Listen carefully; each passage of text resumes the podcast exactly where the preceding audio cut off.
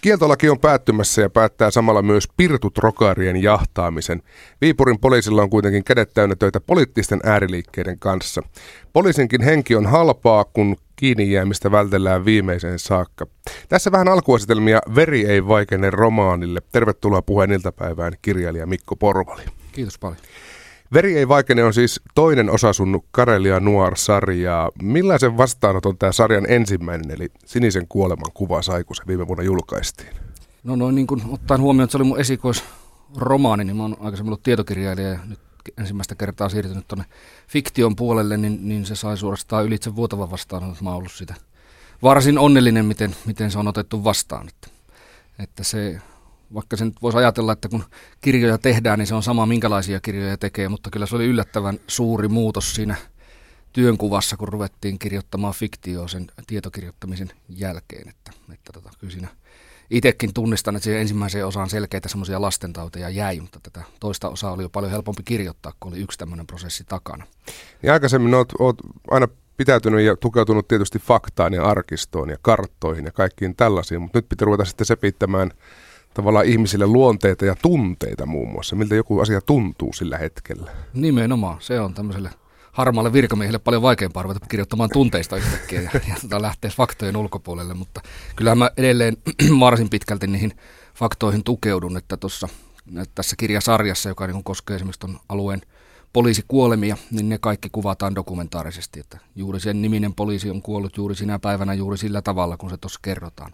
Mutta sitten siellä on nämä fiktiiviset taustahenkilöt tai fikti, fiktiiviset päähenkilöt ja, ja sitten tämä taustajuoni, niin, niin se on sitten fiktiivinen. Pyrin kuvaamaan sitä ajan maailmankuvaa ja, ja poliisin ja, ja poliittisen johdon välistä suhdetta sekä sitten suomalaisen rikostutkimustaidon kehittymistä.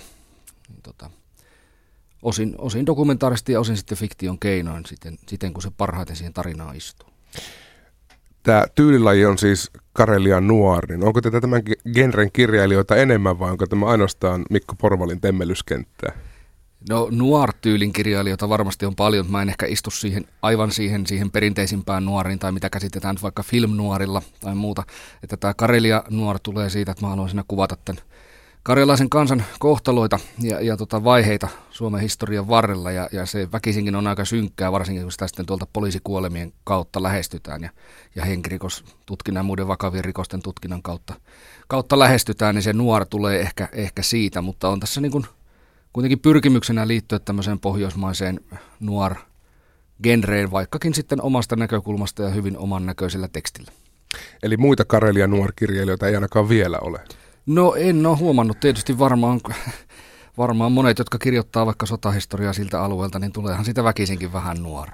Tämä on nyt siis toinen Karjala-sarjan kirja, niin kuinka pitkää sarjaa olet Mikko suunnitellut? Kyllä tästä on tarkoitus tulla kolmeosainen, että, että tota, parhaat trilogiat ovat kolmeosaisia, kuten kollega tässä hiljan, hiljan totesi, että trilogia, trilogiaa tehdään ja, ja tota, ihan pikkusen täytyy venyttää todellisuuden rajoja siinä, että minkä ikäisenä poliisimiehet jää eläkkeelle, tai sanotaan minkä, minkä mittaisen virkauran jälkeen, että, että tota, tämä kakkososa päättyy nyt talvisodan päättymiseen, ja, ja kolmososaan jää sitten, jää sitten jatkosota ja, ja evakkomatka ja karjalaisten virkamiesten asettuminen tänne Kanta-Suomeen. Ja tota, sen, sen mä haluan vielä kuvata, mutta sitten nämä mun päähenkilöt on jo sen ikäisiä, että he kyllä poistuu poliisitehtävistä. Ja tähän varmaan kolmososaan sisältyy myös vaaran vuodet sitten. Nimenomaan, kyllä. Sodan jälkeiseen aikaan. Tässä on vähän semmoinen, tämä trilogia toimii myös niin, että kun tässä tämä poliittista, poliittisen johdon ja poliisin suhteita kuvataan, niin ensimmäisessä osassa kritiikin kärki kohdistuu tuonne maalaisliittoon aika voimakkaasti ja tässä kakkososassa – arvostellaan äh, kovasti oikeistoa ja siinä kolmosessa sitten haukutaan vasemmista. Että sen jälkeen en tiedä kannattaako apurahoja enää hakea mistään, mutta ei tietysti kirjalliselta uralta ei ole niin sanotusti kavereita tultu hakemaan, mutta, mutta poliisi ei ole koskaan ollut järin tyytyväinen poliittiseen johtoon, enkä tiedä onko poliittinen johto ollut poliisi, toivottavasti on, mutta siis tuota, esimerkiksi niin kuin ihan suhteet siihen, siihen portaaseen, joka poliisille resursseja jakaa, niin siinä on aina ollut, ollut tiettyä semmoista Kissahan veto, mikä on tietysti ihan luontevaa, että mihin kaikkeen julkisia varoja käytetään ja paljonko käytetään sisäiseen turvallisuuteen. Niin, sä oot tälläkin hetkellä, Mikko Porvali, siis virassa oleva rikoskomissaario, niin onko tämä kädenvääntö vielä 2016kin ihan, ihan ajankohtaista? No on se ajankohtaista. Ehkä mä en nykymaailmassa kutsuisi sitä kädenväännöksi sillä tavalla kuin noissa, noissa aikaisempina vuosikymmeninä, jolloin nämä poliittiset suunnanmuutokset on ollut aika suuria. Et esimerkiksi tosiaan kun tullaan toisen maailmansodan jälkeiseen aikaan, niin esimerkiksi valtiollinen poliisi kokonaan vaihtoi väriä ja vaihdettiin käytännössä koko henkilöstö. Tällä tavalla eihän nykyään enää näin dramaattisia käänteitä ole. Mutta totta kai poliisi yhtenä valtion organisaatioista niin on, on tietysti kiinnostunut siitä, että paljonko resursseja jaetaan ja mielellään kyllä nähtäisiin poliisiorganisaation puolella, että sisäiseen turvallisuuteen satsattaisiin tällaisina aikoina, kun emme täysin tunne niitä haasteita, mihin tulevaisuudessa täytyy vastata. Hmm. Poliisin toiminta perustuu lakiin ja lait säätää eduskunta, niin tokihan ne on aina jollain määrin tekemissä toistensa kanssa. Kyllä. Sä oot syntynyt vuonna 1980 Keski-Suomessa, niin mistä sulla syntyi kiinnostus Suomen lähihistoriaan ja nimenomaan Karjalan, menetetyn Karjalan tapahtumiin? No mun sukujuuret tulee tuolta, kun isäni isä on, on kotoisin Terijoen Kuokkalasta läheltä Pietarin kaupunkia, mutta siis vanhan, vanhan rajan mukaisesta rajapitäjästä. Ja tuota noin, niin, niin, niin, kyllä se varmaan sitä kautta on tullut ihan, ihan sukujuurien kautta jonkunlainen kiinnostus. Väittäisin, että jo tämmöinen sanotaan karjalainen tarina perinne pitää huolen siitä, että kyllä niin kuin suvun nuorimmatkin jollakin tavalla kuulevat, että mitä tässä viimeisinä vuosikymmeninä on Suomen historiassa tapahtunut ja kuinka se on vaikuttanut meidän elämään. Että tota, siinä mielessä siinä ei ole tarvinnut varmaan kovin paljon omaa semmoista kiinnostusta herätellä, vaan kyllä sitä on, niin kuin, sitä on kuullut niin paljon lapsesta asti, että siitä, siitä on kiinnostunut niin kuin luonnostaan. Sitten toki ähm, syystä tai toisesta mä olen ollut kyllä aina, aina lukenut aika paljon. Olen ollut kiinnostunut lähihistoriasta, lukenut sitä paljon. On kotona vanhemmillani on samankaltainen kiinnostus ja meillä on ollut esimerkiksi aika laaja aihepiiriä kosketteleva kirjasto, että kotihyllystä on löytynyt, löytynyt paljon tota, sitä koskevaa ensin luettavaa ja sitten myöhemmässä vaiheessa oikeastaan lähdeaineistoa, koska mä joskus teini poikana huomasin, että en päätynyt mihinkään kesätöihin ja piti ruveta kirjoittamaan lehtijuttuja saadakseen jostakin vähän rahaa ja ensin paikallislehtiin ja sitten muualle ja mä huomasin, että siinä mun, se oli niin kuin luontevaa, että mä kirjoitin historia-aiheesta, kun mulla löytyi kotona niistä aineistoja ja lähteitä. Ja tota, sitä kautta se sitten, kun huomasi, että sillä pystyy vähän taskurahaa ansaitsemaan, niin sitten se rupesi kiinnostaa tämmöisessä vähän niin kuin vakavammassakin mielessä. Varsinaisesti mä en ole historiaa opiskellut missään vaiheessa, mä oon kyllä juristitutkinnon aikana suuntautunut sen verran oikeushistoriaan, kun se sen tutkinnon puitteissa on mahdollista, että tein siitä, tein siitä noin opinnäytetyöt ja sitä rataa. Mutta. Karjalaisuus siis teillä perheessä Eli toisenlaisiakin tarinoita on kuullut se, että sieltä evakkoon lähteneet on kyllä aika lailla ollut hissukseen aiheesta. Ehkä se on ollut liian kipeä aihe, mutta teillä siis aiheesta puhuttiin ja kerrottiin tarinoita. Kyllä, siitä on puhuttu varsin paljon. Toinen sukuhaara tulee Laatokan-Karjalasta Kurkijoelta ja, ja tota noin, niin oikeastaan ainoa, mistä siellä ei ole puhuttu, niin on, on tämmöiset semmoiset asiat, mistä oikeastaan suvuissa muutenkin vaietaan. Muun muassa, muun muassa eräs henkirikos, josta sitten kirjoitin muutama vuosi sitten semmoisen kirjan kuin Kaatunut Normandiassa, koska tämän rikoksen jäljiltä yksi sukulaispoika päätyi Kanadaan ja sieltä sitten kanadalaisten joukkojen mukana Normandian maihin nousu nuorena kaverina Suomen kansalaisena. Mutta nämä on niin kuin, oikeastaan tämmöiset niin sanotut häpeälliset asiat on ollut ainoita, mistä, mistä on kuullut vasta aikuisemmalla iällä. Mutta kyllä muuten, niin kyllä, kyllä meillä on siitä puhuttu aika avoimesti ja ne, ne valokuvat tai esineet, mitä on säilynyt tai muuta, niin kyllä niiden niin tarinat tunnetaan. Että kyllä mä jonkun verran tiedän sellaisiakin perhepiiriä, joissa niistä ei ole puhuttu, mutta kyllä mun mielestä niin kuin evakkoudesta vielä varsin paljon puhutaan. Sitten nämä sotakokemukset on semmoisia, jotka on tehnyt noita veteraanihaastatteluja, niin siellä on selkeästi on, on osa veteraaneja, jotka ei halua puhua, eikä, eikä heidän kanssa sitten tietysti väkisin lähdetäkään juttelemaan, mutta kun usein ihmiset sanoo, että kun isä tai isoisä ei koskaan puhunut näistä asioista, niin mä oon huomannut ennemmin niin päin, että sitten kun on mennyt ja pikkusen ottanut taustoista selvää ja kysynyt joltakin henkilöltä, niin semmoiset ihmiset, jotka ei välttämättä ole perhepiirissä siitä puhunut, niin saattaa ulkopuoliselle kysyjälle kertoa laveastikin. Ja, mm. ja tota, että toisaalta varmaan, varmaan siinä on kyse siitäkin, että minkä verran nämä henkilöt kokee, että, että heidän tarinansa muita kiinnostaa. Että, että tota, usein siinä on semmoista empimistä alkuun, että mitäs me nyt näistä, ja eihän nämä minun vaiheet nyt ollut niin merkittäviä, kun kertoo, että mua ihan oikeasti kiinnostaa. Mä en ole itse niitä aikoja elänyt, mä haluaisin kuulla niistä niin kuin mukana olleen henkilön kokemuksia ja mielipiteitä, niin kyllä sitä tarinaa sitten yllättävän paljon lähtee sieltä tulemaan. Kun, kun vaan ottaa aikaa ja, ja istuu siihen kuuntelemaan, niin on aidosti kiinnostunut siitä, mitä se ää, vanhempi henkilö kertoo. Niin se voi olla itselle näillä vanhemmilla henkilöillä vähän hankala jotenkin hahmottaa sitä, että nuorempi sukupolvi ei ole kokenut sitä henkilökohtaisesti niin kuin hän itse ja kaikki aikalaiset, vaan nimenomaan, että tarinaa täytyy siirtää. Kyllä, varmaan näin. Ja sitten tietysti voidaan kokea jonkinlaista vastuuta siitä, että mitkä asiat, mitkä asiat siitä, siitä tota, kerrotaan ja siirretään eteenpäin ja mistä asioista sitten olisi, olisi syytä, syytä vaieta.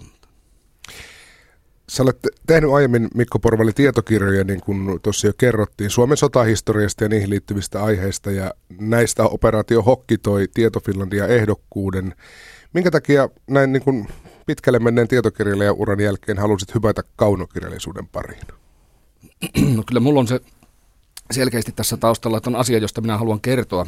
Eli noin, kun mainittiin, niin poliisikuolemat, sitten poliisin historiallinen kehitys ja rikostutkimustaidon kehittyminen Suomessa. Ja ne on oikeastaan semmoisia asioita, joista, on, joista olisi niin kuin täysin dokumentaarisesti varsin vaikea tehdä ää, kattavaa, hyvää tietokirjallisuutta, siis semmoista, että se, se kestäisi arvostelun jo lähinnä siksi, että noin ää, poliisikuolemien, niiden juttujen löytäminen, kaivaminen kaikista arkistoista, niin se olisi jo aika työlästä. Ja, ja sitten tota, niissä on aina tämä oikeudenkäynnillinen elementti, että ei ole välttämättä tullut ihan selvitetyksi, mitä, vält, mitä lopulta sitten kuitenkin tapahtui. Siis se kirjallinen aineisto, mikä on käytettävissä, niin se kuvaa vain sitä osaa, sitä osaa asiasta, mikä tutkinnassa on selvinnyt. Ja poliisina tiedän hyvin, että se, se, tota, se, se mikä paperille päätyy, niin ei välttämättä kuvaa sitä todellisuudessa tapahtunutta tapahtumankulkua. Ja, ja mä haluan kuitenkin kirjoittaa sillä tavalla elävästi ja, ja kertoa siitä nimenomaan siitä todellisuuden tasosta, enkä, enkä sen niin sanotusti prosessuaalisen totuuden tasosta, mitä pystyisi niin kuin oikeuden, oikeudenkäyntien pöytäkirjojen perusteella vaan tarkastelemaan. Niin, niin tota, sanotaan niin, että jos näistä aiheista haluaa kirjoittaa, niin vetävää kirjallisuutta, semmoista, joka joku jaksaa lukea, niin, niin se vaan ainakin minun kyvyillä ja mun käytettävissä olleilla aineistoilla niin oli käytännössä pakko tehdä tähän fiktiiviseen muotoon. Se on hirvittävä sääli, että Suomen poliisiorganisaatio, joka tänä vuonna täyttää 200 vuotta, niin poliisilla ei ole omaa historiaa. Jos ajatellaan puolustusvoimien puolelta vaikka, niin jokaisella joukko-osastollakin, puhumattakaan nyt puolustushaaroista ja muista, niin heillä on omat historiankirjat, jotka on usein hyvin äh, niin kuin korkealaatuisia tutkimuksia ja hyvin, hyvin niin kuin historiallisestikin hyvin tehtyjä tutkimuksellisessa mielessä. Ja poliisilla ei ole omaa historiaa ja, ja tämä on nyt jonkunlainen – tietenkään pysty kilpailemaan sen vakava historiankirjoituksen kanssa, eikä tarkoituskaan, vaan tarkoitus on tarjota lukijalle, lukijalle viihdettä, mutta samalla tietoa. Ja tämä on mun yritykseni niin kirjoittaa poliisin ammattikunnalle historiaa, joka, jo, mä tiedän, että siitä on kiinnostunut monet muutkin ihmiset kuin poliisit, en, en kirjoita missään pelkästään poliiseille, vaan ja tota, niin kuin kuvata sitä sen ajan poliisin arkea ja, ja elämää, ja se olisi vaikeampi tehdä dokumentaarisin keinoin tai tuota, tietokirjallisuuden puolelta. Niin, siitä tulisi helposti pelkkä luettelo, mitä tapahtuu ja missä. Juuri näin, kyllä. Ja, ja tota, niin kuin se, missä, missä, millä tasolla tässä sitä fiktiota käytetään, niin se on esimerkiksi juuri se, että miten nämä poliisisurmat sitten liittyvät jotenkin toisiinsa tai minkälaisiin virtauksiin, että on eihän tosielämän tasolla samat päähenkilöt ole ollut tekemisissä näin monen poliisimurhan kanssa kuin nämä minun pää, päähenkilöni ovat. Se on se huonoa tuuria. No joo, se oli jo huonoa tuuria, näinkin voi sanoa. No paitsi että poliisien historia, niin on t- tässä totta kai myös Suomen lähihistoriaa ja nimenomaan tuota Karjalan historiaa, niin miten tuttuja nämä Viipurin maisemat sulle on? Karttoja tietenkin löytyy, mutta kuinka monesti esimerkiksi olet käynyt itse Viipurissa? No lukumäärä en osaa sanoa, kyllä mä sen verran monesti olen käynyt, mutta tota, ää, sanotaan nyt, kyllä niin kuin nyky, se, se Viipuri, jossa minä, mä, mä oon kädennyt kerran käydä Neuvostoliitossa vuonna 1988, oltiin pitkä kyllä lomamatkalla tuossa luovutetun Karjalan alueella ja, ja tota, silloisessa Leningradissa ja, ja tota, Terjoilla ja, ja tuolla.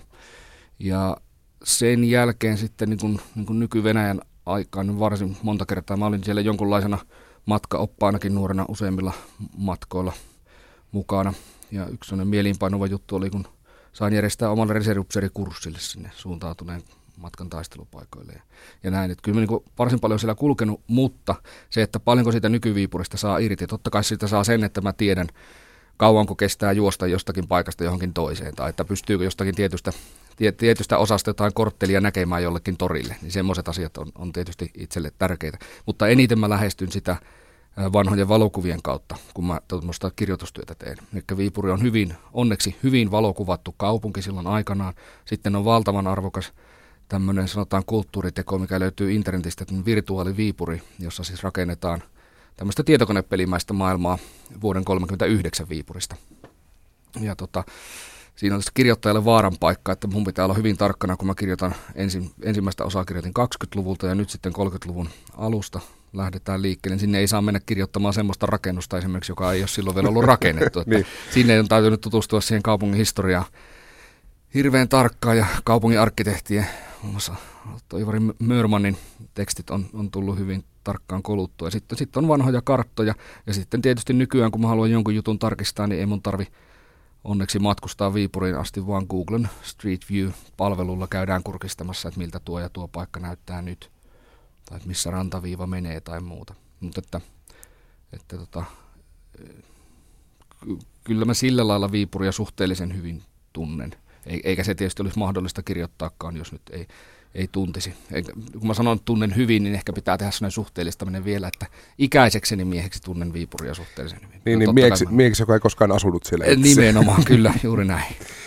Ää, mitä erityispiirteitä tuohon 30-luvun Viipuriin liittyy? Se oli kuitenkin lähellä rajaa, se oli vilkas kauppapaikka. Niin miten se niin kuin poliisin näkökulmasta erosi muista Suomen kaupungeista? No poliisin näkökulmasta sanotaan nyt Viipurin ylipäänsä, mainitsitkin jo tuossa oikeastaan, eli Viipuri kuitenkin tois, Suomen toiseksi suurin kaupunki, sanotaan jo liikenteellisesti se tietysti erosi muun muassa siksi, että siellä oli raitiovanuliikennettä siinä ensimmäisessä osassa, joka koski 20-lukua, niin siinä käsiteltiinkin Suomen suurinta raitiovanu onnettomuutta, joka tapahtui Viipurissa aikanaan. Ja, ja tota, ää, sitten se, se oli satamakaupunki, Uuraan ulkosatama oli toiminnassa, mutta sitten ihan kaupungin keskustassa oli useampia satamia, joista pääsi nyt suhteellisen vaivatta lähtemään aina ulkomaille asti, eli siinä kun hyppäsi moottoriveneeseen, niin sillä saattoi ajaa Viron rannikolle tai sitten ajaa Suomenlahtea itään ja mennä, mennä rajan yli Venäjän tai Neuvostoliiton puolelle. Se oli liikenteellinen solmukohta, se oli kaupan ja teollisuuden kaupunki, sillä oli vilkas ravintolaelämä, joka tietysti siinä sitten – kieltolain päätettyä 32 lähti niin kuin ihan, ihan uudenlaiseen kukoistukseen. Sitten se oli hyvin kansainvälinen kaupunki. Että siellä poliisilta kysyttiin kielitaitoakin, niin voi sanoa, mutta sitten ihan toisella tavalla kulttuurin tuntemusta kuin monilla paikoilla, vaikkapa suomalaisella maaseudulla. Että tota, kumminkin Viipurissa oli, oli esimerkiksi kouluja, jotka toimivat eri kielillä. Siinä oli monenlaisia uskonnollisia vähemmistöjä.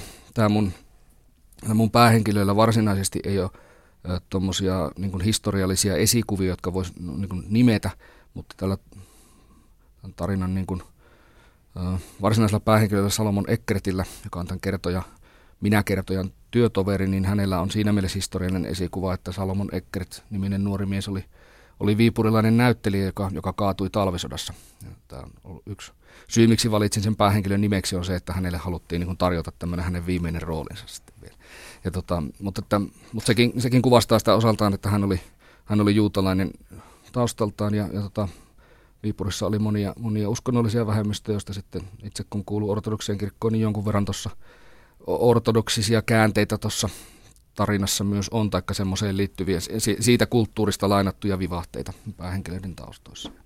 Ja tällä tavalla, että, että näistä seikoista se nyt varmaan muodostuu se, että miksi, miksi Viipuri oli poliisille erilainen kaupunki toimia. Kun Viipurin järjestyspoliisit siirrettiin sitten toisen maailmansodan jälkeen eri puolille muualle Suomeen, paljon heistä työllistyi Lahteen, mutta paljon myös Helsinkiin, niin silloin nämä Viipurista tulleet poliisit tapasivat sanoa, että onhan tämä ikävä olla Helsingissä töissä, kun jouduttiin tänne syrjään niin kuin maailman suurista tapahtumista, että Viipuri oli sentään vilkas kaupunki. Ja No, rautatieasema on onneksi saman näköinen kuin se on saman arkkitehdin suunnittelema, mutta onhan tämä Helsingin asema paljon pienempi. niin. Ja, ja tuota, raitiotievanulinjat, niin ne oli Viipurissa jotenkin selkeimmät. Että Helsingissä ne kulkee sillä tavalla sekavasti, mutta jos tässä olisi se hyvä puoli, että kun tultiin tänne syrjään, niin jos tällä syrjässä pääsisi sitten töissä vähän helpommin. Siinä on vähän karjalaista mielen vilkkautta myös tuossa. Kyllä. Ää, no siis poliisille, poliisista vaadittiin toki kansainvälisyyttä, kulttuurituntemusta ja muuta, mutta minkälainen oli Suomessa 30-luvun tyypillinen poliisi? Oliko meillä poliisikoulua siihen aikaan? Joo, kyllä poliisikoulu oli. Suomenlinnassa toiminut jo, jo ihan sieltä itsenäisyyden varhaisista vuosista, vuosista asti, niin Suomenlinnan poliisikoulu oli toiminnassa, mutta ei läheskään kaikilla poliiseilla ollut minkäänlaista poliisikoulutusta. Että tota, ää, oikeastaan vähän vaikea sanoa, minkälainen tyypillinen poliisi, koska poliisi kaupungissa ja poliisi maaseudulla erosivat jonkin verran toisistaan. Ja sitten poliisipiirit olivat hirveän pieniä, että Viipurinkin ympäristössä Viipurin poliisilaitos kattoi vain sen ihan kaupungin alueen ja, ja heti siitä heti kaupungin rajan ulkopuolelle, niin siinä oli lukuisa määrä pieniä nimismiespiirejä, joita, joita maassa oli varsin paljon. Mutta tota, tyypillinen poliisi oli yleensä urheilusuoritusten perusteella jollakin lailla katsottu päteväksi tehtävänsä. Hän ei voi sanoa ehkä, että poikkeuksetta, mutta varsin usein kuulu suojeluskuntaan, koska jos oli paikallisen suojeluskunnan suositus poliisiksi työllistymisestä, niin silloin oli paljon paremmat mahdollisuudet joko päästä sinne Suomenlinnan poliisikouluun tai sitten päästä poliisin virkaan niin sanotusti pystymiehenä, eli, eli ilman sitä koulutusta.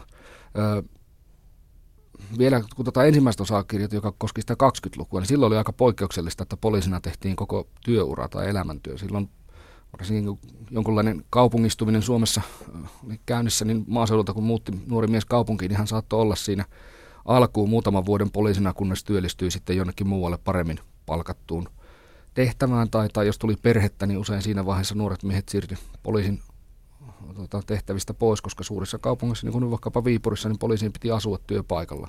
Joka yhdeksäs päivä oli vapaata, niin ei siinä ihan kovin kummoista perhe-elämää sitten vietetty samalla. Mutta sitten tästä tämä kyllä niin kuin lieveni siinä 20-luvun mittaan ja 30-luvulle tultaessa poliisit kyllä, poliisin miehistö asui kotona jo ihan poikkeuksetta suurissakin kaupungeissa. Minkälainen oli poliisien arvostus? Miten muu yhteiskunta poliisin työtä ja poliisia arvosti?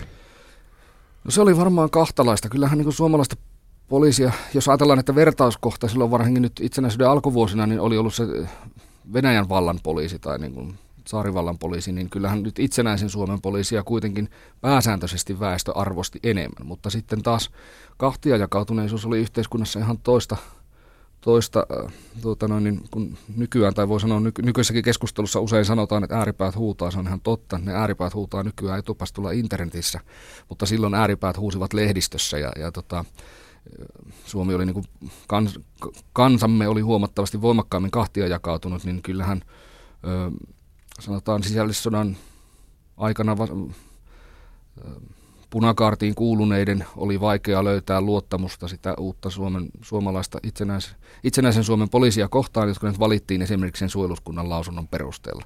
Että siinä mielessä uskoisin, että kan, kansan enemmistö tai semmoinen maltillinen keskitien kulkijat, niin heillä varmaan oli ihan suhteellisen hyvä luottamus poliisiin, mutta sitten, sitten esimerkiksi justiin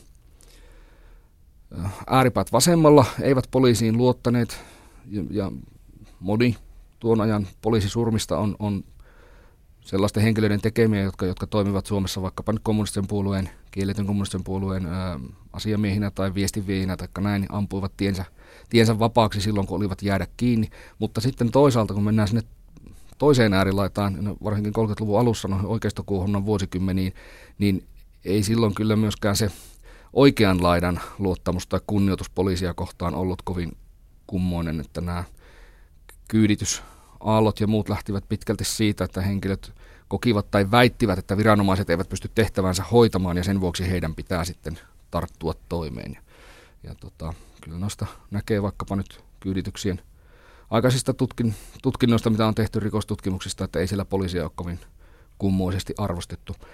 Sitten jos ajatellaan se sitä kautta paljonko poliisi kohtasi väkivaltaa, niin tota, väittäisin, vaikka meillä on erittäin ikäviä tapahtumia tältäkin vuodelta siitä, miten poliisi työssään joutuu väkivallan kohteeksi, niin kyllä se kynnys kuitenkin nykyään on korkeampi kuin se tuolloin 20- ja 30-luvuilla oli. Että silloin poliisi joutui varautumaan ihan päivittäin aivan toisen tasoiseen väkivaltaan kuin, kuin nykyisin. Ja tietysti kansalla oli hyvin paljon ampuma-aseita, niiden lupakäytäntö oli, oli jokseenkin olematonta ja, ja oli tyypillistä, että ihan jos ei nyt jokaisella, niin joka toisella kadun miehellä oli jonkun sortin pistooli taskussaan. Poliisin työturvallisuus oli heikommalla tasolla, ei ollut omaa suojausta, eikä silloin tietysti tunnettukaan minkäänlaisia suojaliivejä, mutta ennen kaikkea se, että silloin jouduttiin varsin paljon työskentelemään yksin. Eikä ollut radioita. Ei radioita nimenomaan, että se, se apuvoimien saaminen paikalle tai se viestiliikenne, niin se hoitui hyvin hitaasti, kun se oli joko lähetin välityksellä tai kirjeet. Ja tietysti puhelimella saattoi jotakin hoitaa näinä päivinä, jos poliisi joutuu virkatehtävissä asetta käyttämään, niin se on poikkeuksetta uutisissa, mutta tuohon aikaan lehtiin olisi varmaan ollut vaikea enää muuta mahduttaa, jos jokaista poliisin puolesta laukauksesta olisi, Näin on. Se, olisi tehty. Joo, jos mennään tähän ammatillisen puoleen, nykyään poliisilla on huikea määrä välineitä siinä välissä ennen sitä ampuma-asetta. Mm. Ja, ja on hyvä koulutus siitä, miten niitä välineitä käsitellään ja miss, mit, tavallaan missä proseduurissa niiden sen voimankäytön lisäämisessä edetään. Mutta tuolloin ei oikeastaan ollut mitään. Että sen jälkeen kun huutaminen oli kokeiltu ja nyrkillä ei yltänyt lyömään, niin sitten ei oikeastaan ollut muuta kuin pistooli enää. No, kyllä puupatukoita oli kaupungin poliisilla jonkun verran. Ja sitten pitää oikeastaan muistaa sekin, että ei läheskään jokaisella poliisilla ollut virkaasetta.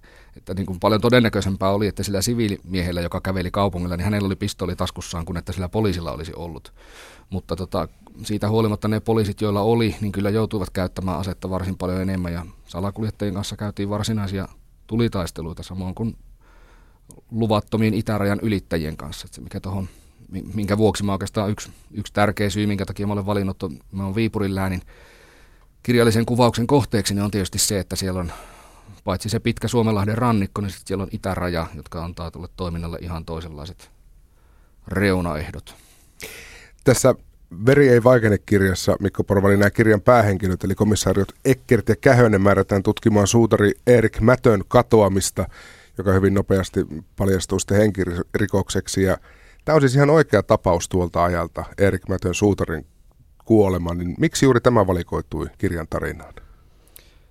No oikeastaan juuri siksi, että se on oikea tapaus tuolta ajalta ja se kuvaa hyvin Mutta se ei ollut ainut suinkaan. Ei ainut, mutta no sanotaan, niin, tota, kun sanoit, että se, se hyvin nopeasti paljastui henkirikokseksi, niin itse asiassa se ei kovin nopeasti paljastunut, vaan se oli nimenomaan pimeä henkirikko. Tai siis se, sitä käsiteltiin katoamisena varsin pitkään, ja sitten sen jälkeen, kun se rupesi näyttämään henkirikokselta, niin sittenkin se oli varsin pitkään niin sanotusti pimeänä juttuna ennen kuin siinä päästiin eteenpäin.